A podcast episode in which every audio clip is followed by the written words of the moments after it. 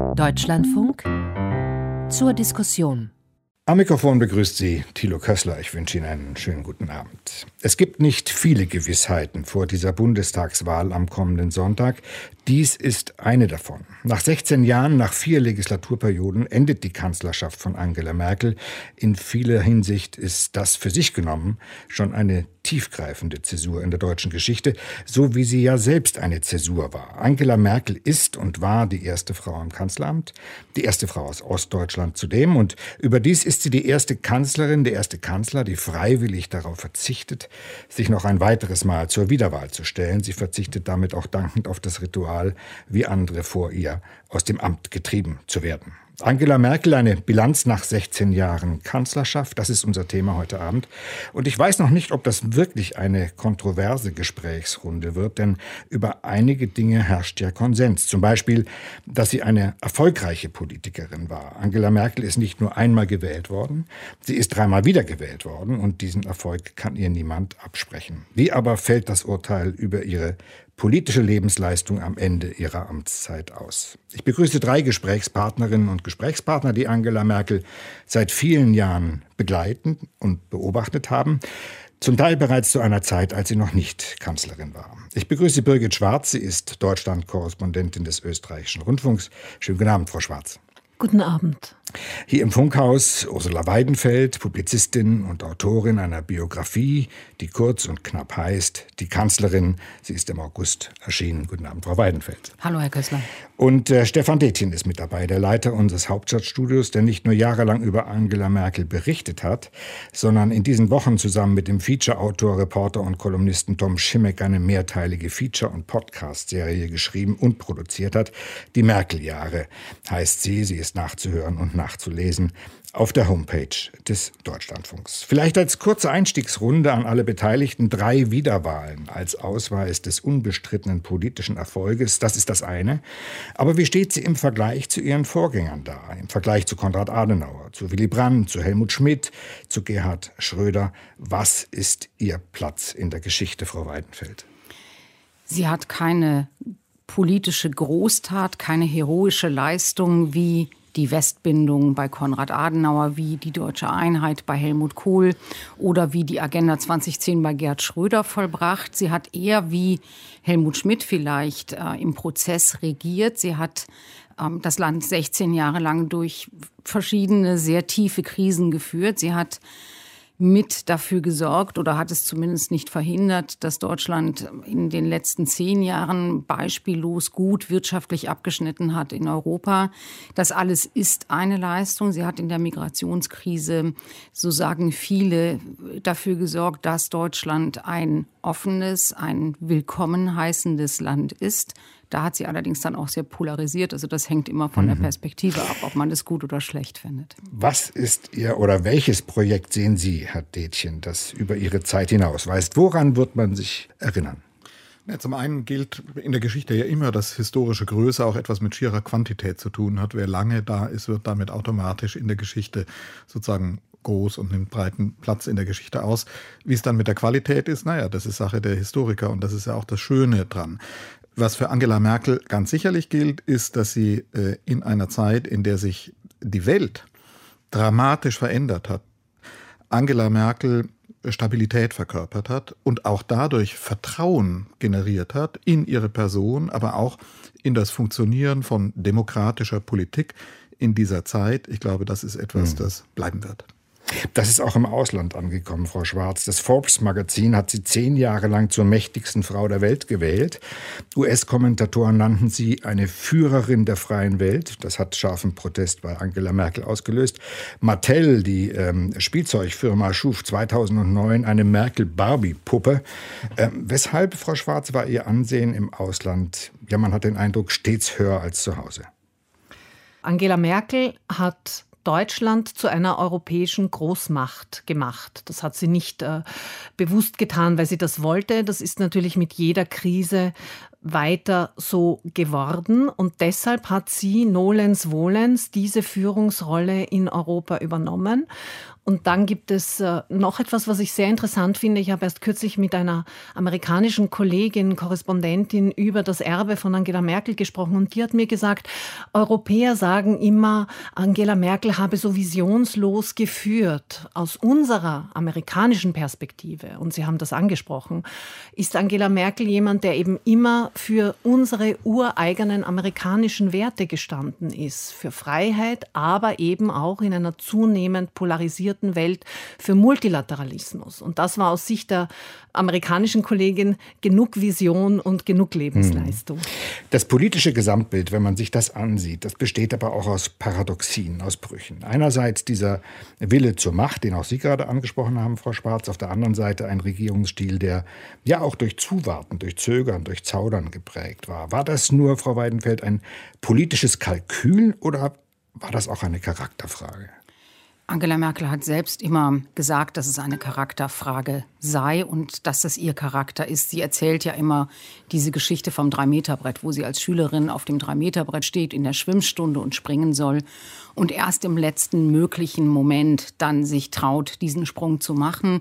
Das ist ein Emblem für sie selbst, für ihre Kanzlerinnenschaft vielleicht eben auch immer zu warten, bis es fast zu spät ist, alles abzuwägen, alle Interessen zu wägen und äh, äh, einzupreisen sozusagen und dann im letzten möglichen Moment zu entscheiden. Und das sieht man in der Finanzkrise, das sieht man also zum Beispiel beim Konjunkturprogramm in der Finanzkrise oder in der Eurokrise, wo sie im letzten möglichen Moment, als Alexis Tsipras in der Nacht in Brüssel den Verhandlungsraum verlassen will und sie ist die einzige, die hinterhergeht, alle anderen sind erschöpft, schlafen, sind irgendwie auch sind es auch satt. Sie ist die einzige, die hinterhergeht und dann im letzten möglichen Moment Griechenland in der Eurozone hält und das ist, glaube ich, eine Eigenschaft, die sie hat, die sie auch von, von der man auf Anhieb sagen würde, das ist eine Schwäche, aber die sie selbst als Stärke mhm. interpretiert und die sie vielleicht auch wirklich stark gemacht hat. Also ihr Krisenverhalten werden wir gleich noch besprechen. Die Kanzlerin hat ja immer gesagt, man müsse die Dinge vom Ende her sehen. Wenn man am Ende die Bilanz ihrer Amtszeit ziehen will, kommt man aber um den Anfang nicht herum. Der steile politische Aufstieg, glaube ich, ist Teil dieser politischen Biografie. Stefan Detin, Sie haben mir mal erzählt von der ersten Begegnung mit einer jungen Frau vom demokratischen Aufbruch in den Wendetagen also so um 1989 herum. Ähm, Sie haben Angela Merkel damals getroffen. Hätten Sie gewagt, ähm, so eine Karriere für Sie vorauszusagen nach dieser Begegnung? Nein, natürlich nicht. Das war auch eine total flüchtige Begegnung. Aber just an dem Wahlabend, 18. März 1990, wo ich damals noch am Ende meines Studiums als junger Journalist, freier Mitarbeiter beim Bayerischen Rundfunk damals durch einen Zufall bei dieser Wahlparty des demokratischen Aufbruchs war und mir jemand sagte, naja, also für Presseleute ist da eine Frau zuständig, die ist gut sortiert, die heißt Merkel. Das ist mir in Erinnerung geblieben und kein Mensch hätte natürlich geahnt, dass das mal eine Bundeskanzlerin wird. Aber das ist natürlich das, was diese ganze wundersame, erstaunliche Geschichte dieser Frau prägt dass da so viel an Unvorhersehbarkeit drin ist, so viel an historischer Zufälligkeit, die sich dann paart mit besonderen Charaktereigenschaften, mit ganz besonderen Fähigkeiten, äh, die in dieser Person zusammenkommen und dann diesen unwahrscheinlichen Weg an die Regierungsspitze mhm. und das dann über 16 Jahre ermöglichen. Also am Anfang war sie ganz klar von Helmut Kohl, von den Granten in der CDU abhängig. Sie war Helmut Kohls Mädchen. Was, Frau Weidenfeld, geht aufs Konto dieser, ja, dieser Förderung durch die Parteigrößen? Was ist Eigenleistung? Ich glaube, dass man immer unterschätzt, wie ehrgeizig und zielstrebig Angela Merkel von Anfang an eine politische Karriere nicht geplant hat, aber wie sie ihre politische Karriere gemacht hat. Sie hat, Stefan Detin hat eben erwähnt, den, den 18. März. Sie hat genau nach dieser Wahlparty, der demokratische Aufbruch hatte verheerend schlecht abgeschnitten. Und sie geht anschließend zur CDU, die eben ja auch in dieser Allianz für Deutschland wie der demokratische Aufbruch auch vertreten war, die die Wahl spektakulär gewonnen hat. Und sie geht zu Lothar de Maizière und sagt, vergesst uns bloß nicht, wir vom demokratischen Aufbruch sind auch noch da und wir haben beigetragen. Und genau so geht sie hinterher zu Günter Krause, dem Verhandler auf ostdeutscher Seite der Wiedervereinigung und empfiehlt sich ihm als kommende CDU-Politikerin und er besorgt ihr den Wahlkreis, den sie braucht, um hinterher in, in den Rügen. Bundestag mhm. zu kommen. Und er stellt sie auch Helmut Kohl vor. Also insofern, sie hat schon immer dafür gesorgt, dass sie sichtbar ist, dass sie ansprechbar ist. Das ist ihre Leistung. Und nah an der Macht war auch. Nah an der Macht. Nur, nur ganz kurz mhm. noch in Klammern. Die, die Förderung ist natürlich auch wahnsinnig wichtig gewesen für sie äh, von Helmut Kohl, von Lothar de Maizière, von Günter Krause und später von anderen, die eben auch immer erkannt haben, dass Angela Merkel eine der wenigen ostdeutschen Politikerinnen ist, die ein eigenes Selbstbewusstsein mitbringen, die sich also nie in zweiter Reihe gefühlt haben und die sehr analytisch, sehr intelligent und ähm, auch sehr klug Politik machen konnte, als Frauenministerin zuerst und dann als Umweltministerin. Aber was war spezifisch ostdeutsch, Frau Schwarz? Ich habe mir genau diese Frage gestellt für einen Film, den ich über Angela Merkel gemacht habe, nämlich was ist sozusagen in, in ihrer Biografie angelegt, was sie so besonders, also im Sinne von außergewöhnlich macht. Und da bin ich doch schon auf einige Spuren gestoßen. Also zum Beispiel, wenn man hinter einer Mauer aufwächst, in einer Diktatur, dann hat man wahrscheinlich ein ganz anderes Gefühl von Freiheit als jemand, der in einer westeuropäischen Demokratie aufgewachsen ist. Und das zieht sich ja ein bisschen wie ein roter Faden durch ihre Politik. Ich weiß nicht, ob das in Deutschland immer so stark wahrgenommen wird. Da wird sie sehr oft kritisiert dafür, dass sie Autokraten wie Putin, Erdogan äh, oder auch der chinesischen Führung zu konziliant gegenübertreten würde. Aus einer etwas anderen Perspektive wird sie doch immer auch als eine Person wahrgenommen, die da sehr stark diesen Männern auch entgegentritt. Das ist ganz sicher angelegt mhm. in, ihrer, in ihrer Herkunft aus der DDR was ich sehr, sehr oft gehört habe auch, ist dieses sich umgeben mit einem engen Kreis von Vertrauten, weil man gelernt hat, ein, einem Überwachungsstaat zu misstrauen.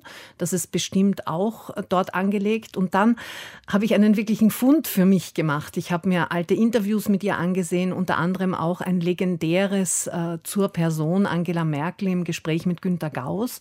Und da erklärt sie bereits 1900 91, warum sie die spätere konsenssuchende, pragmatische Politikerin geworden ist, weil Nämlich? sie sagt, mhm. ich äh, bin damals in der DDR so oft an meine Grenzen gestoßen und mir wurde so oft gesagt, was alles nicht möglich ist, dass ich mich einfach sozusagen in das Möglichmachen von Dingen verliebt habe. Und mhm. das ist das, was sie antreibt. Also der, der politische Aufstieg war ja, war ja unglaublich, obwohl sie ein politischer Azubi war, eine Auszubildende, stellvertretende CDU-Vorsitzende, Generalsekretärin, Frauenministerin, Umweltministerin.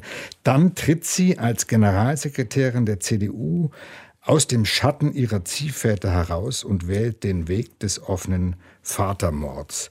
Herr Detchen, woher nimmt sie den Mut, diesen Artikel zu schreiben in der FAZ am 22. Dezember 1999, wo sie Helmut Kohl ins Visier nimmt und sagt, wir müssen uns von diesem Erbe der Spendenaffäre verabschieden? Wie sicher kann sie sich sein, dass das nicht ins Auge geht? Da konnte sie sich überhaupt nicht sicher sein, aber wenn Sie fragen, woher nimmt sie den Mut, dann nimmt sie den aus der, aus der Eigenschaft, aus der Fähigkeit, die sie immer wieder dazu in die Lage versetzt hat, wagemutige Entscheidungen zu treffen oder wie sie selber mal in Anlehnung an ein Zitat ihres Freundes aus den frühen Zeiten an der Ostberliner Akademie der Wissenschaften, äh, den heutigen Künstler Michael Schindhelm sagt, ins Offene zu gehen. Das ist ein Schlüssel für sie. Und ich glaube, dass generell für sie äh, ein Schlüssel zu ihrem Verständnis der Begriff der Distanz ist. Sie kommt aus der sozusagen größtmöglichen Distanz auf die politische Bühne. Aus der Abgeschiedenheit dieser Ostberliner Akademie beobachtet sie zunächst mal die ganze friedliche Revolution. Ihr Bruder, Freunde nehmen daran teil. Sie beobachtet. Sie tritt erst im letzten Moment in einer im Grunde dienenden Funktion, also die Computerfricklerin da, in diesen demokratischen Aufbruch ein. Und die Zielstrebigkeit das Machtbewusstsein, das wir dann später an ihr erleben, insofern würde ich das, was Frau Weidenfeld eben sagte, vielleicht ein bisschen relativieren. Das kommt eigentlich erst mit der Zeit. Die ersten Ämter, stellvertretende Regierungssprecherin, das Bundestagsmandat, das kommt eigentlich erst mal zu ihr. Aber aus dieser Distanz lernt sie zu beobachten, zu analysieren, alles das so zu tun, was sie so gut kann. Und das münzt sie um, das wandelt sie um in eine überlegene Stärke. Aus dieser Analyse trifft sie Schlüsse, analysiert die Lage ihrer Partei, ihrer Konkurrenten in der Partei mit einer Fähigkeit zur Distanzierung von sich selbst auch die eigene Lage, immer wieder die eigenen Stärken mhm. und die Schwächen. Und daraus wird sie dann die überlegene Figur, die sich dann eben nach dieser tiefen Krise der CDU in der Parteispendenaffäre zur Hoffnungsträgerin in der CDU entwickelt und an die Spitze der Partei setzt. Hat man sie unterschätzt? Hat man sie unterschätzt, Frau Weidenfeld? Merkwürdigerweise Einerseits ja, wobei ein Kollege der FAZ, Herr Hefti, schon 1993 geschrieben hat, wenn jemals eine Frau Kanzlerin wird, dann wahrscheinlich Angela Merkel. Also es gab schon viele, die auch sehr früh gesehen haben, wer sie ist und was sie kann. Und ich glaube, was viele unterschätzt haben, weil sie eben auch selber dazu nicht in der Lage waren. Und da finde ich, ist eben dieses, dieser, dieser 22. Dezember 1999 ein wirklich frappierendes Beispiel. Sie schreibt den Artikel in der FAZ und weiß, und das war auch das war ein kalkuliertes Risiko. Das war nicht dieser Gang ins Offene, als der hinterher immer gerne beschrieben worden ist. Angela Merkel wusste zu diesem Zeitpunkt, dass auch Wolfgang Schäuble, der damalige CDU-Vorsitzende, eine Spende entgegengenommen hatte. Helmut Kohl wusste es, Schäuble wusste es natürlich auch und große Teile des CDU-Präsidiums wussten es auch. Und Angela Merkel ist die einzige, die daraus die Konsequenz zieht und sagt, wir müssen uns von unserer Geschichte lösen und müssen nach vorne gehen und hat so glaube ich jedenfalls, auch da kühl nicht nur die Chancen der CDU kalkuliert, sondern auch ihre eigenen. Ich glaube, wenn man den Weg nachzeichnet, muss man auch die Frage stellen, weshalb ausgerechnet äh, treibt es sie in die CDU. Für die alte Blockpartei CDU hat sie nur Verachtung übrig. Ähm, dennoch setzt sie auf die CDU. Warum ist das so, Herr Detjen? Es hat sie ja gar nicht in die CDU getrieben. Sie ist nie in die CDU eingetreten. Sie ist sozusagen übernommen worden äh, als Mitglied des demokratischen Aufbruchs von der CDU. Auch das ist eine dieser Kontingenzen, dieser totalen Zufälle, dass sie in der Partei landet, von der sie, wie Sie richtig zitieren, ja selber noch mit Blick auf die frühere DDR-Blockpartei gesagt hat, das war die, die ich eigentlich am meisten gehasst habe. Aber das hätte auch die SPD heute, sein können, heißt es das? Naja, sie hat sich ja verschiedene Parteien angeschaut. Sie hat sich die SPD angeschaut. Ihr Bruder war eine Zeit lang bei den Grünen aktiv. Sie hat sich das alles angeschaut. Sie hat das beobachtet, sich dann für den demokratischen Aufbruch entschieden, landete eines Morgens in der CDU, machte da Karriere. Aber auch da kommt wieder dieser Begriff der Distanz ins Spiel. Denn wenn wir jetzt mal in die Gegenwart schauen, die ganz späte Merkel anschauen, die sich jetzt schrittweise zunächst aus dem Parteivorsitz, dann aus dem Kanzleramt verabschiedet, da sehen wir im Grunde eine Frau, die langsam wieder in die Distanz zu dem ganzen Betrieb zurückkehrt, aus der sie eigentlich mal gekommen ist. Das heißt, es ist ein ein erstaunliches Maß an Fremdheit, äh, Frau Weidenfeld. Das schreiben Sie auch in Ihrem Buch. Von, von beiden, Zur Partei. Von beiden von Seiten. Von beiden ja. Seiten. Ich meine, man muss sagen, dass die CDU diese Kränkung hat nie, auch immer gefremdet. Ja, diese Kränkung auch nie verwunden, dass es eben auch eine andere Partei hätte sein können. Man muss sich, wenn man sich ins Jahr 1990 versucht zurückzuversetzen, dann ist das komplette politische Personal der CDU seit Jugendtagen in der in dieser Partei sozialisiert findet seine Identität in dieser Partei und dann kommt eine Ost, eine, eine Zonenwachtel, wie sie dann später in den eigenen Reihen auch mal genannt wurde, und sucht sich eine Partei aus, macht in dieser Partei Karriere und ist am Ende doch nie mehr als der Gast auf der eigenen Party gewesen. Das muss man, glaube ich, ganz klar sagen. Angela Merkel hat mit dieser Partei gefremdelt. Die Partei hat mit ihr gefremdelt. Eine ihrer engen Weggefährtinnen sagte mal, Sie hat die CDU verstanden, aber sie hat ihr Herz nie erreicht. Und das ist, glaube ich, eine sehr, sehr gute Beschreibung für das Verhältnis von Angela Merkel zur CDU. Und wenn man sich anschaut, wie sich die CDU in diesen 30 Jahren verwandelt hat, dann ist sie von einer konservativen Programmpartei zu einer Machtpartei ja, geworden. Es verändert sich ganz viel unter Angela Merkel. Es verändern sich die Bilder von der Gesellschaft, der Rolle der Frau, der Rolle der Männer. Ähm, sie schiebt gewissermaßen den Traditionsbestand der Union beiseite. Ist das, Frau Schwarz, Absicht? Was ist Ihre Beobachtung? Ist sie tatsächlich Motor der gesellschaftlichen Umbrüche oder ist sie äh, nur gewissermaßen ein Treibrim? Wie groß ist tatsächlich Ihr Anteil an der, an der Veränderung aktiv? Also ich bin in den vielen Jahren, in denen ich Angela Merkel beobachte, schon zu dem Schluss gekommen, dass sie äh, jemand ist, die nicht Politik gegen den Zeitgeist macht, sondern sehr genau spürt, wie eine Stimmung ist in Deutschland, in ihrem Volk und dann Politik ähm, vielleicht nicht unbedingt nach dieser Stimmung macht, aber eben auch nicht dagegen. Ich finde, ein wunderbares Beispiel ist das, was wir kurz vor der Bundestagswahl 2017 mit der Ehe für Homosexuelle erlebt haben. Das Angela Merkel hat das immer abgelehnt, hat aber offenbar gemerkt, da wird ein Thema immer stärker, hat das Zeug zum Wahlkampfschlager und dann hat sie es einfach abgeräumt mit einem Nebensatz äh, in einer Talkshow. Sie ist äh, nicht ideologisch, sie ist pragmatisch und sie hat sehr oft natürlich bei Koalitionsverhandlungen, wenn es darum ging, zuletzt eben auch nach der Bundestagswahl 2017, einem widerstrebenden Koalitionspartner Zugeständnisse abzuringen, sehr, sehr viel aufgegeben. Also ich erinnere noch an den Aufschrei, dass sozusagen das Finanzministerium und das Außenministerium an den Koalitionspartner SPD gehen. Und da gibt es natürlich einige in der CDU, die sagen, Angela Merkel habe viele Kompromisse auf Kosten der CDU gemacht. Und das ist ein Gefühl, das bei einem Teil der Partei nachschwingt, immer mitgeschwungen ist. Andererseits hat es Angela Merkel mit ihrer Politik, mit ihrem Kurs, die Partei in die Mitte zu führen, natürlich auch geschafft, Mehrheiten immer wieder für ihre Kanzlerschaft zu gewinnen. Wenn ich darf, Herr Kössler, dann würde ich zu einem, was Sie eben gesagt haben, was ergänzen und da auch ein Stück widersprechen. Das erste ist, Sie haben gesagt, die CDU war eine konservative Programmpartei. Ich glaube, die CDU war nie nur konservativ und schon gar nicht eine Programmpartei. Die CDU ist immer ein, äh, ein Machtapparat gewesen, ein Integrationsapparat, der diese verschiedenen Flügel, das wird ja immer wieder betont, haben die ja recht, die Konservativen, die sozialpolitischen Flügel, die Arbeitnehmerflügel, ähm, den Wirtschaftsflügel integriert hat. Das ist das, was diese Partei auszeichnet. Nie ein stromlinienförmiges, äh, in sich konsistentes Programm. Zweitens, mhm. diese These, Merkel hat das konservative Tafelsilber verschabelt oder beiseite geräumt. Auch das stimmt, glaube ich, nicht. Sie ist mitgegangen mit einem Trend, den sich, der sich auch in der Partei abgebildet hat.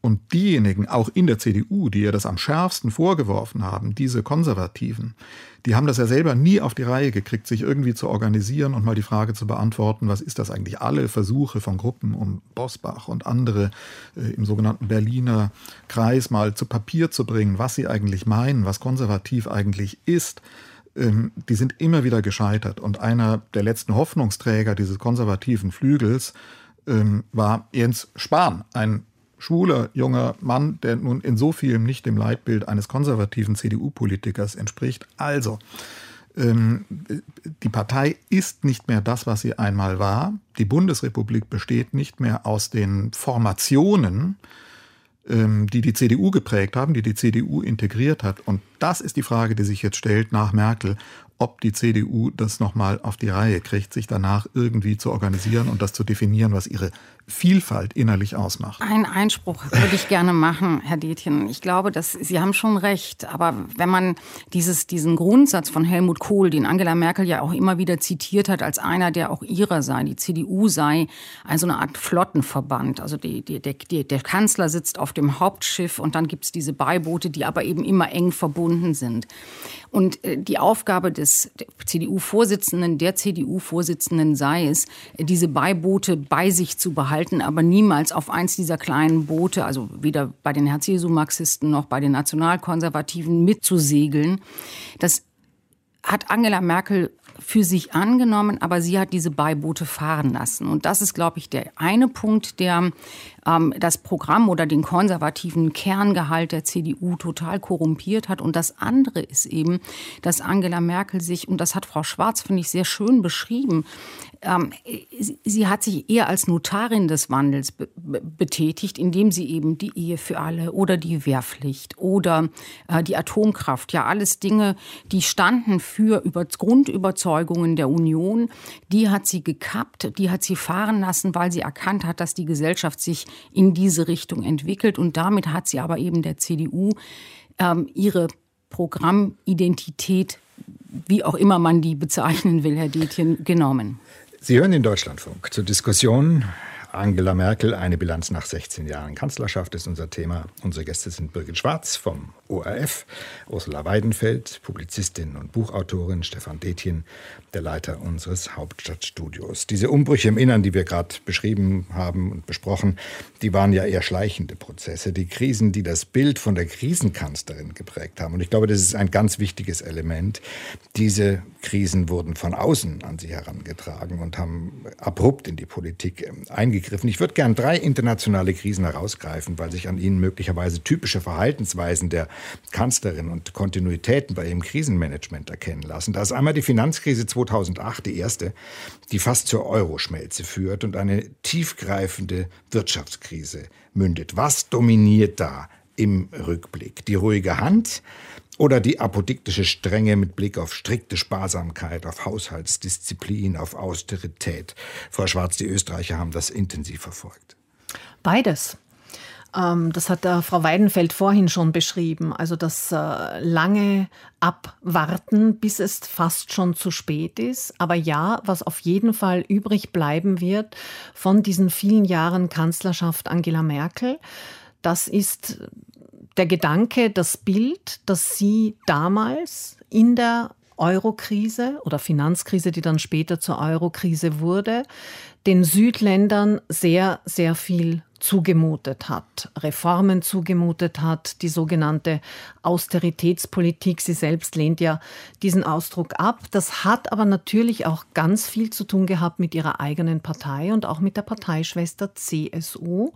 Angela Merkel war da eine Treibende, aber sie war immer auch in Deutschland selber eine Getriebene, wie in Stein gemeißelt das Dogma keine Vergemeinschaftung der europäischen Schulden.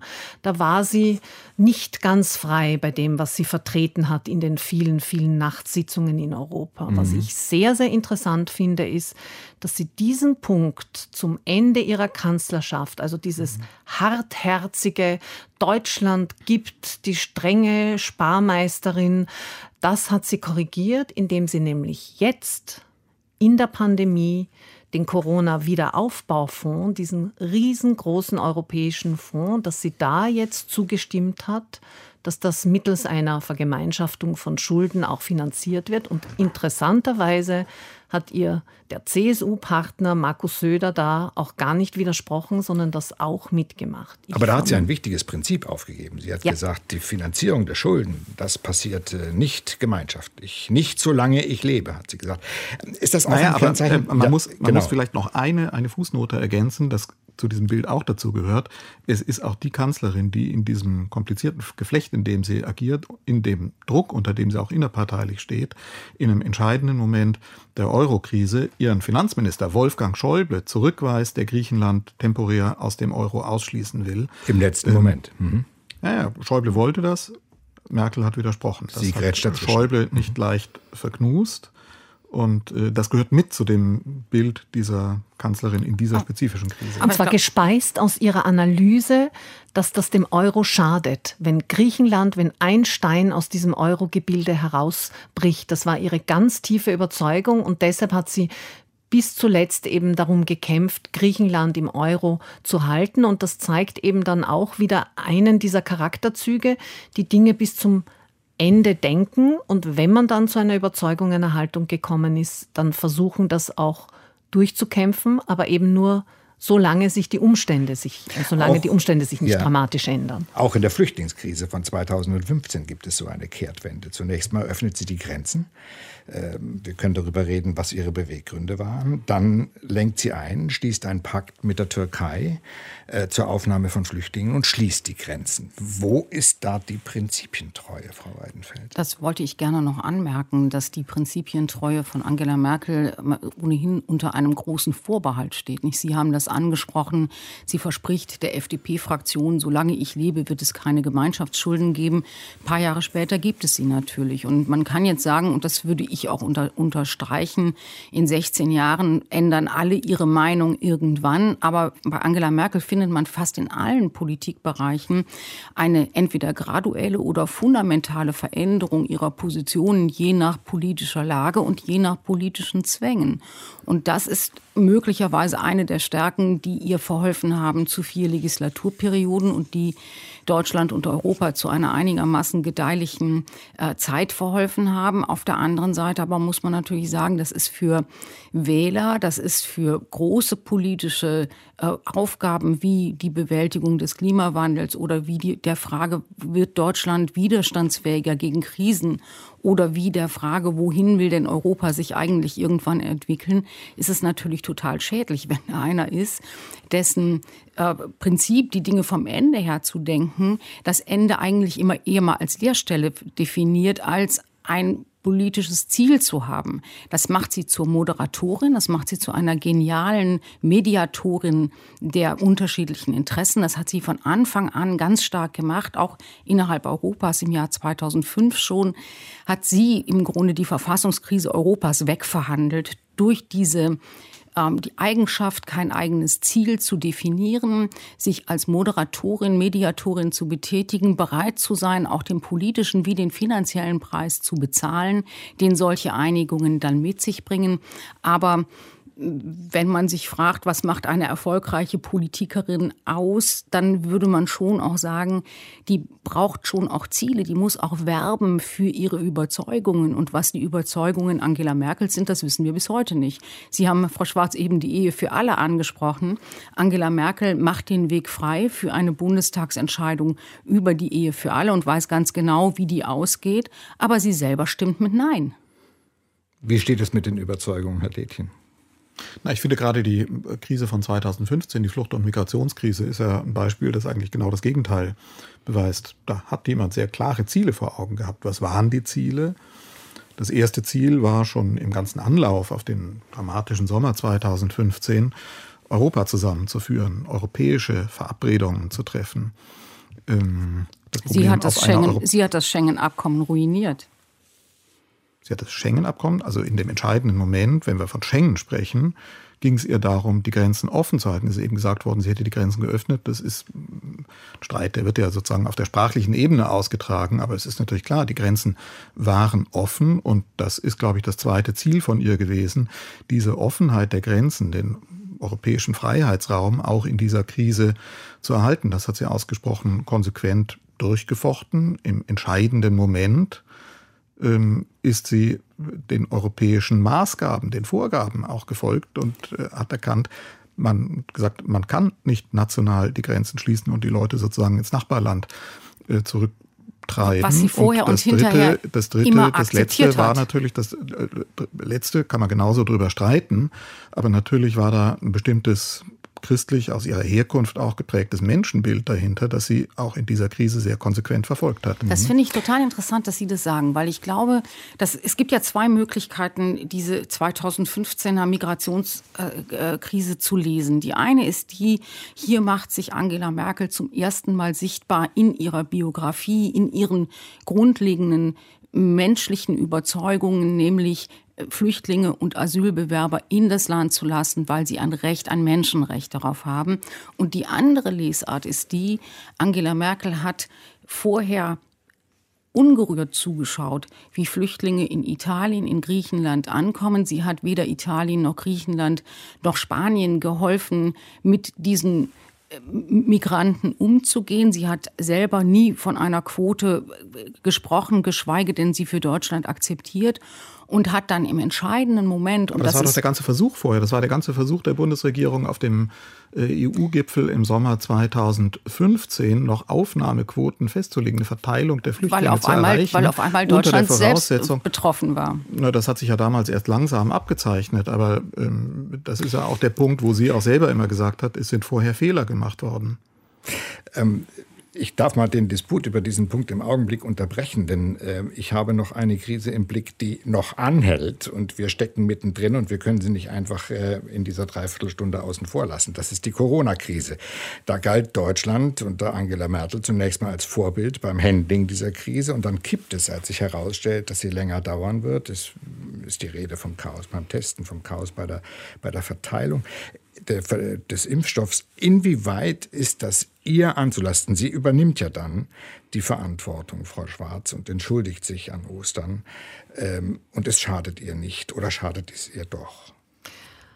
Also, was man schon sehen und verstehen muss, und das versehen und verstehen Sie besser als ich, das ist der deutsche Föderalismus, der eine, eine, eine, eine sehr, sehr starke Rolle gespielt hat in dieser ganzen Krise und einfach Aber Sie gezeigt blicken distanzierter hat, auf diesen Föderalismus. Das, und Deshalb habe mir, Sie. wie Sie, viele Nächte auch um die Ohren geschlagen und gewartet, was herauskommt, wenn sich Ministerpräsidenten und eine Kanzlerin zusammensetzen. Also das war schon sehr bremsend und sehr hemmend. Auf der anderen Seite aber dann auch wieder ein sehr langwieriger demokratischer Prozess und vielleicht auch ein notwendiger. Weil wenn ich mir zum Beispiel heute Deutschland anschaue, dann steht Deutschland vergleichsweise in Europa gar nicht so schlecht da mit den Impfraten und auch die zwischendurch sehr aggressive Gegenbewegung zu den Corona-Maßnahmen ist, wenn nicht verstummt, so denn doch leiser geworden. Das heißt, ich beobachte immer wieder mit einer gewissen Faszination, wie am Ende dann deutsche Gründlichkeit, Sie verzeihen, dass ich das so sage, aber das ist tatsächlich etwas, was einem Klischees, immer wieder, absolut nicht, ähm, äh, ich war von Anfang an überzeugt, dass sie das hinbekommen werden. Auch mit den Impfstraßen und mit den Impfzentren. Und äh, ich habe allen meinen deutschen Freunden hier, die gemeckert und gemotzt äh, haben, als dann der Impfstoff auf sich warten ließ, gesagt, wartet ab, wenn das Ding mal läuft, dann läuft's und es läuft. Und es läuft auch mit den Tests. Und natürlich gibt's dann auch wieder Missbrauch, wenn man in, über Nacht versucht, so viele Teststationen wie möglich aus dem Boden zu stampfen. Aber alles in allem gibt es kaum ein Land in Europa, muss ich Ihnen sagen, als Auslandskorrespondentin, in dem ich die Pandemie lieber überdauert hätte als in Deutschland. Eine große Rolle spielt zum Beispiel auch das Dogma der Kanzlerin, hier die Leute nicht einzusperren. Es hat mhm. niemals Ausgangssperren gegeben in Deutschland.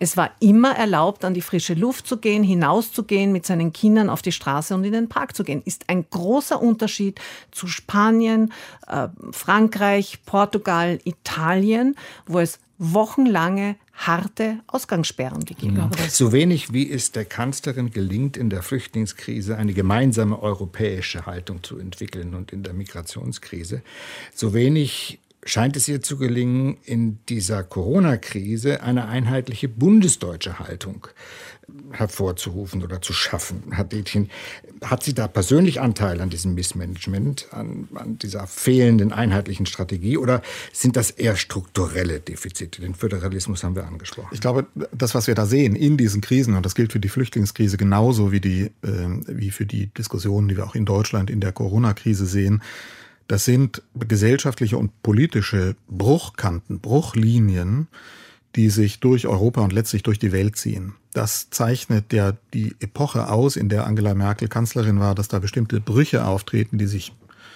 nicht nur auf unser Land beziehen, sondern die, wenn wir Europa nehmen, Europa massiv spalten, an den Rande eines Bruchs führen. Es ist ein ost-westlicher Bruch, in dem tiefe Divergenzen über Grundverständnisse von Demokratie, Menschenrechten, Individuum und Staat, Migration, der Platz von Staaten und Staatengemeinschaften wie Europa in der Welt auftreten. Und ähm, auch da, wenn nochmal gesagt wird, Angela Merkel, oder weil gesagt wurde, Angela Merkel sei eine Politikerin ohne feste Ziele gewesen, da wird sie jedenfalls in der Welt wahrgenommen als jemand, wie Birgit Schwarz das am Anfang gesagt hat, die da sehr zielstrebig und mit einem sehr klaren Standpunkt agiert, sehr klare Standpunkt hat, sehr klares Bild von Europa, sehr klares Bild von einem Zusammenwirken der Staaten in der Welt und damit wird sie dann natürlich sowohl in Deutschland, aber auch global zu einer Figur, an der man sich reibt und zu der auch Antipoden entstehen. Politiker wie Trump, wie Le Pen, wie Orban, die sich dezidiert ausdrücklich als Anti-Merkel-Politiker definieren und damit ihre Wahlkämpfe machen. Österreichs Bundeskanzler Frau Schwarz hat gesagt, äh, Christian Kern hat gesagt, Merkel sei das Gravitationszentrum europäischer Innenpolitik gewesen. Wie hat er das gemeint? Freundlich oder eher kritisch? Nein, das hat er ähm, ähm, pragmatisch gemeint. Das ist der Blick, den man von außerhalb Deutschlands auf Deutschland hat. Deutschland ist das europäische Machtzentrum geworden. Die europäische Telefonnummer, die Barack Obama angerufen hat, war Berlin und nicht Paris. Die Telefonnummer, nach der die Amerikaner so viele Jahre äh, immer äh, gerufen hatten. Und die war eben nicht Brüssel. Also das ist ganz klar passiert in, in, in dieser Zeit. Und was Stefan Detjen äh, vorher gesagt hat, möchte ich gerne noch ergänzen. Diese diese, diese Brüche, die durch Europa gehen und auch durch die Welt, da geht es ja nicht um Pole links oder rechts, sondern da geht es darum, wollen wir eine offene Gesellschaft und Multilateralismus oder wollen wir Abschottung und America First oder Hungaria First, Ungarn First. Und da ist doch vollkommen klar, auf welcher Seite diese deutsche Kanzlerin Angela Merkel steht. Welches Prädikat, äh, ich gucke mit Sorge auf die Uhr, Frau Weidenfeld, welches Prädikat würden Sie der Kanzlerin am ehesten verleihen? Das der Krisenfestigkeit oder fällt Ihnen noch etwas Prägnanteres ein? Ich glaube, dass Angela Merkels wirkliche Leistung, die wir, wenn alles Akute und wenn der Qualm der Geschichte so ein bisschen sich gelichtet hat, die wir anerkennen werden und die auch wahrscheinlich weltweit gesehen und anerkannt wird, das ist die, für Deutschland und für Europa im 21. Jahrhundert eine neue Rolle gefunden zu haben. Das ist das erste, die erste Kanzlerinnenschaft, die ähm, wirklich die Nachkriegszeit für Deutschland beendet hat und die eine Rolle gefunden hat, die in der Mitte Europas ist, die sich ihrer Stärke bewusst ist, auch ihrer ökonomischen Stärke und die trotzdem nicht hegemonial im Sinne von Bossy ist. Und mhm. das ist, glaube ich, eine Leistung, die wir heute noch nicht so richtig sehen, weil, wir, es, weil es überlagert wird von eben Corona und allen möglichen Krisen, die aber vermutlich doch von ihren Nachfolgern spätestens anerkannt und dann auch gefüllt werden muss. Ist das der Grund, Frau Schwarz, weshalb die bange Frage, die ja jetzt überall mitschwingt äh, äh, im europäischen Blätterwald, die bange Frage lautet, was kommt danach? Ist der Nachfolger auch so klug, so kühl, so unnahbar, so manchmal auch undurchschaubar, aber auf jeden Fall so krisenfest? Äh, fragt man sich das auch bei Ihnen in Österreich? Das fragt man sich bei uns in Österreich und in ganz Europa, weil nicht nur durch die lange Zeit, sondern auch durch die Persönlichkeit dieser Kanzlerin da eben sehr, sehr große Schuhe hinterlassen werden. Und es ist vollkommen klar, dass in Deutschland, in Berlin sehr stark darüber entschieden werden wird, wie es mit Europa weitergeht. Da muss man allerdings sagen, auch eine interessante Beobachtung, es gibt ja anders als in anderen europäischen Ländern, unter anderem auch in Frankreich, hier keine populistische Partei, europafeindliche Partei, die so stark wäre, dass sie den drei anderen Kräftenparteien, die jetzt gerade sagen, sie halten sich für stark genug, einen Kanzlerkandidaten, eine Kanzlerkandidatin zu stellen, den Rang ablaufen könnten. Das heißt, das Match bei der Bundestagswahl jetzt der anstehenden in Deutschland ist ein Rennen um die Kanzlerschaft, bei der eigentlich nur demokratische Parteien eine Chance auf einen Sieg haben. Das unterscheidet Deutschland von anderen europäischen Ländern. Jeder wird sich an ihr messen lassen müssen. Nach 16 äh, Jahren Kanzlerschaft Angela Merkel wird das innerhalb der CDU auch als Hypothek erlebt, Herr Detjen. Ach, das ist die Frage, die können wir am Sonntagabend beantworten. Stellen wir sie wieder. Im Moment, das hat Birgit Schwarz ja gerade gesagt, ist das Interessante, dass es nach 16 Jahren Kanzlerschaft in diesem Wahlkampf kein politisches Angebot gibt, das sich dezidiert als Alternative zum Regierungsstil und all dem anbietet, was Angela Merkel verkörpert. Ganz im Gegenteil. Der erfolgreichste Bewerber imitiert Angela Merkel bis hin zur Raute die er auf dem Zeitschriftentitel macht. Angela Merkel ist die Politikerin, die in den Umfragen am meisten Vertrauen auf sich zieht. Also es ist nach diesen klassischen Maßstäben der Politik evident, dass sie in ihrer Zeit eine adäquate Antwort auf die politischen Herausforderungen dieser Zeit gegeben hat. Aber, und das war ja das Interessante an dieser Sendung, dass deutlich geworden ist, da ist auch eine Sehnsucht geblieben, die Frau Weidenfeld ja sehr stark ausgedrückt hat, eine Sehnsucht nach stärkerer programmatischer Zuspitzung, politischer Zielbestimmung durch Politiker, eine dezidiertere Führung. Und das ist die Frage, vor der das politische System und dann möglicherweise auch die CDU äh, stehen wird, ob man dieses Bedürfnis in Zukunft noch mal stärker auch durch andere personelle Angebote und andere programmatische Zuspitzungen von Parteien beantworten will. Das war unsere Diskussion im Deutschlandfunk. Angela Merkel, eine Bilanz nach 16 Jahren Kanzlerschaft. Unsere Gäste waren Birgit Schwarz, die Korrespondentin des ORF in Berlin, Ursula Weidenfeld, Publizistin und Buchautorin, Stefan Detjen, der Leiter des Hauptstadtstudios des Deutschlandfunks. Am Mikrofon war Thilo Kössler. Ich wünsche Ihnen und uns einen angenehmen Abend.